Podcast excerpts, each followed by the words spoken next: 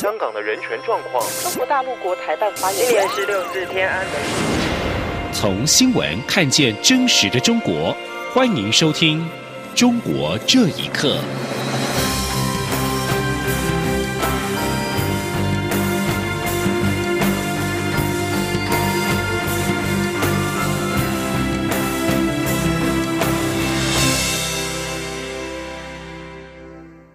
听众朋友们，晚安，欢迎收听《中国这一刻》，我是李自立。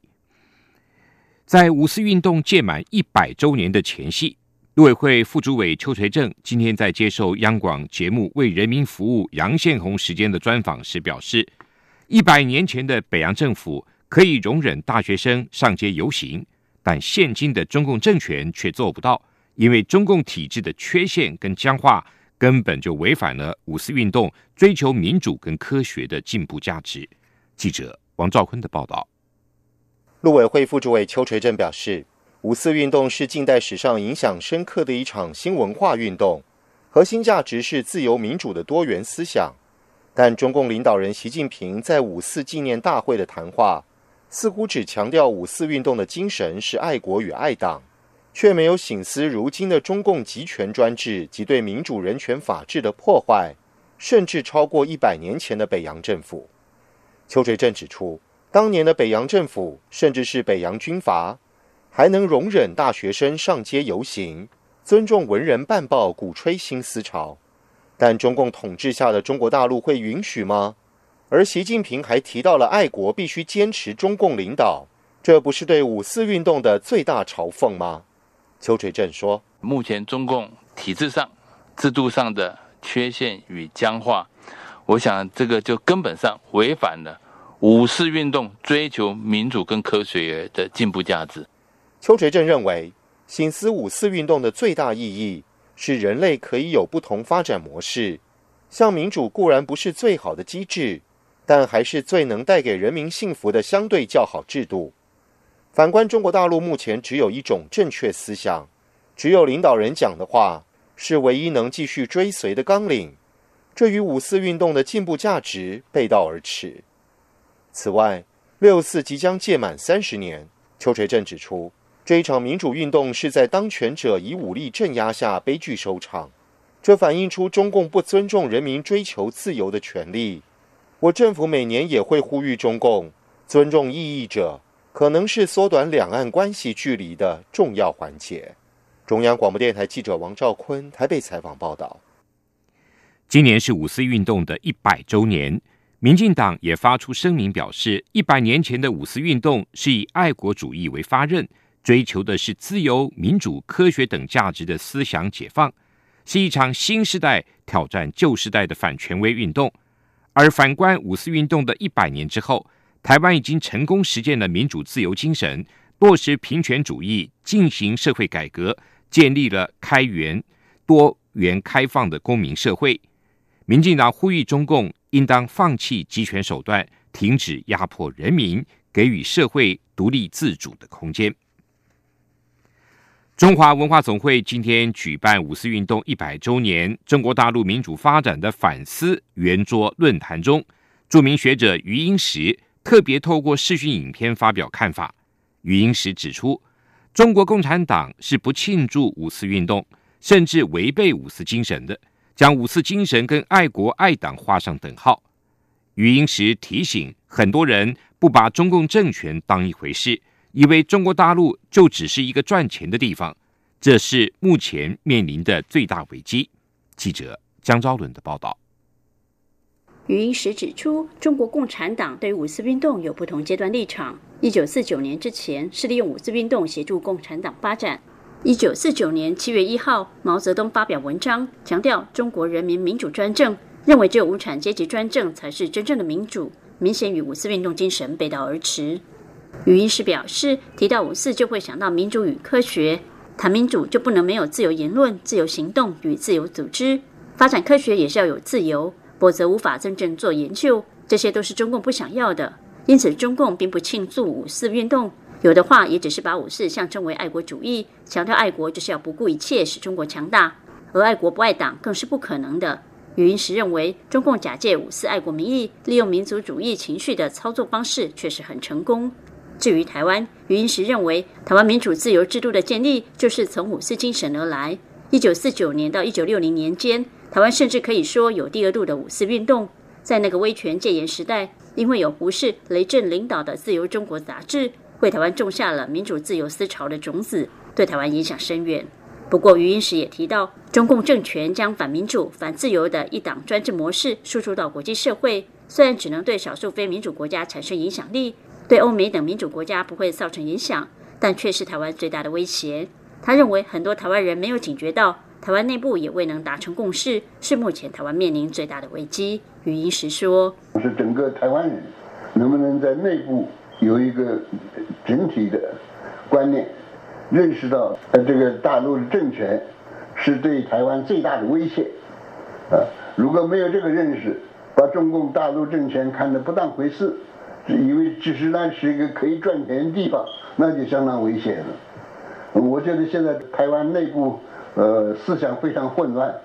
没有一个共同的认识，这是很大的危机。云石表示，如果为了赚钱连政治上都妥协，台湾将来就可能变成第二个香港。他相信这是多数台湾人不愿意看到的。中国电台记者张超伦台北采访报道。美国国防部二号发布了年度的中国军力报告，描述一旦北京决定武力犯台所可能采取的做法，并提及有限度的飞弹空袭的可能性，但是淡化了中国大陆规模要两栖入侵的可能性，认为此举可能增加中国武装部队的压力，并且恐怕将招致国际的干预。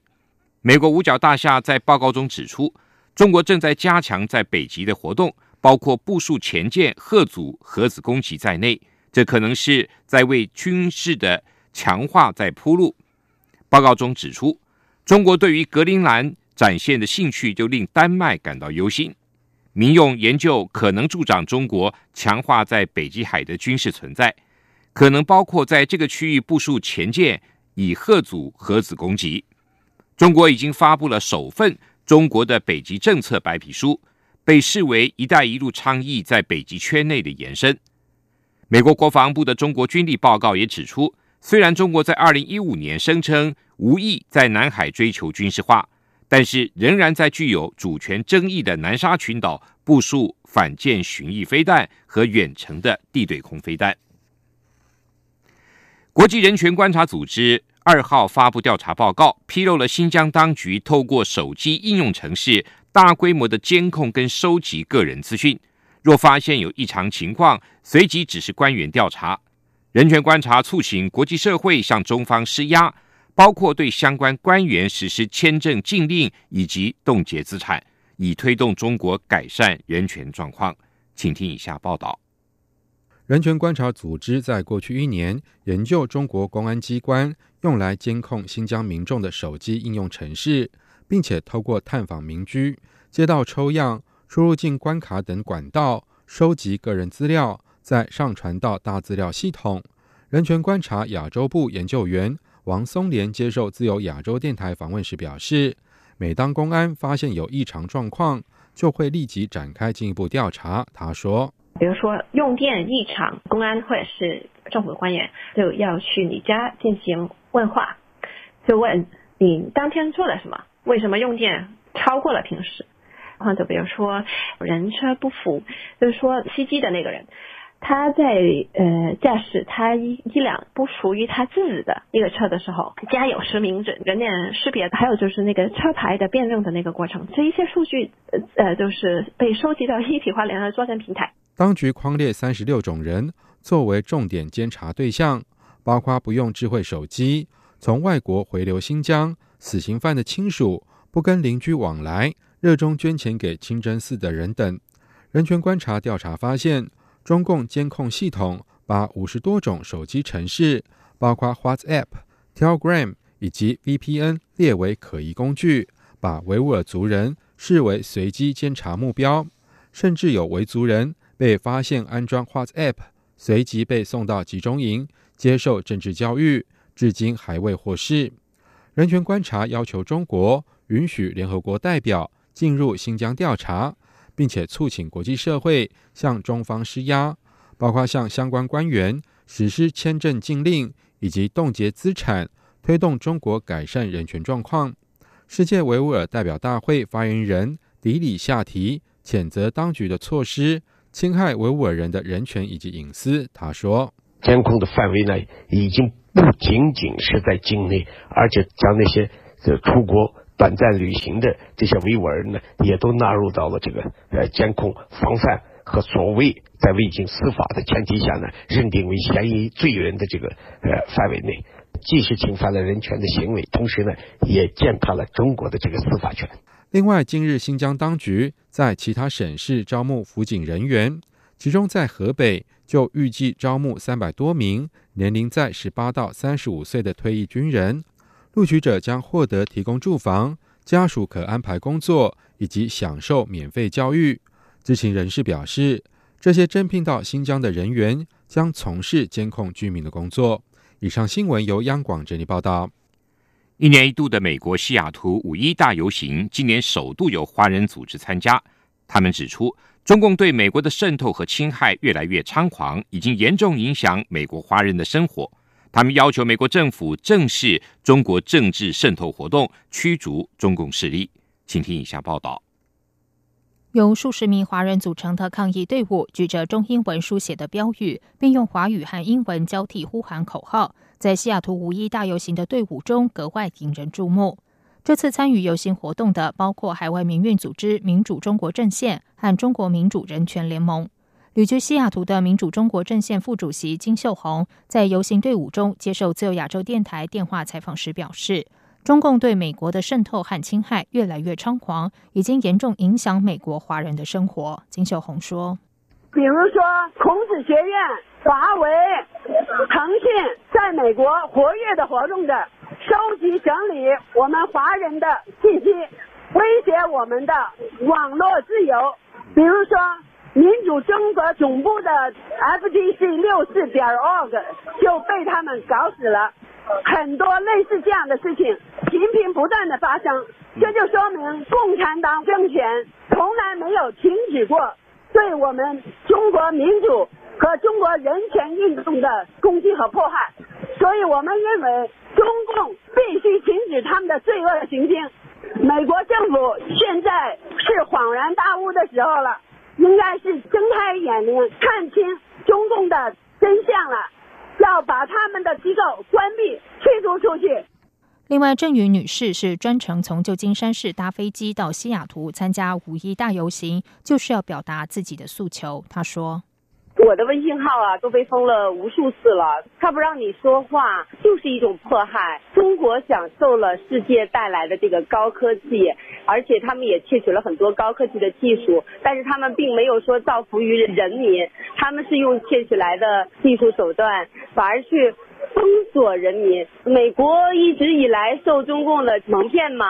现在醒悟也为时不晚，把中共驱逐出去。是势在必行的，因为中共的恐吓哈，如果不及时的加以制止的话，肯定会蔓延到全世界，对全世界人类的都会造成迫害，这个是人类文明进步所不允许的。郑云指出，美国的许多华人享受美国的自由、民主、人权和福利，却充当中国的帮凶，损害美国。他希望华人能够早日觉醒，认清中共的真面目，不能再沉迷于中共的谎言中，要站出来揭穿中共，对子孙后代负责。同时，参加游行的华人团体还前往华盛顿大学，向学校里的师生揭示中共渗透和侵害美国的事实，获得师生们的欢迎和认同。央广新闻整理报道。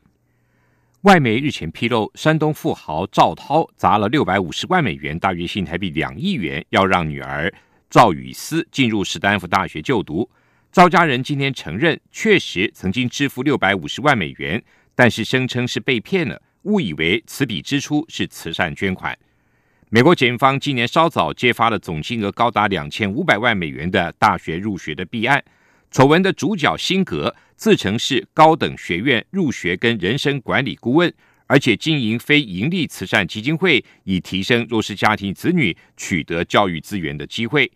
被行贿者总计有五十人，付出的金钱成本大约在一万五千到六十万美元之间。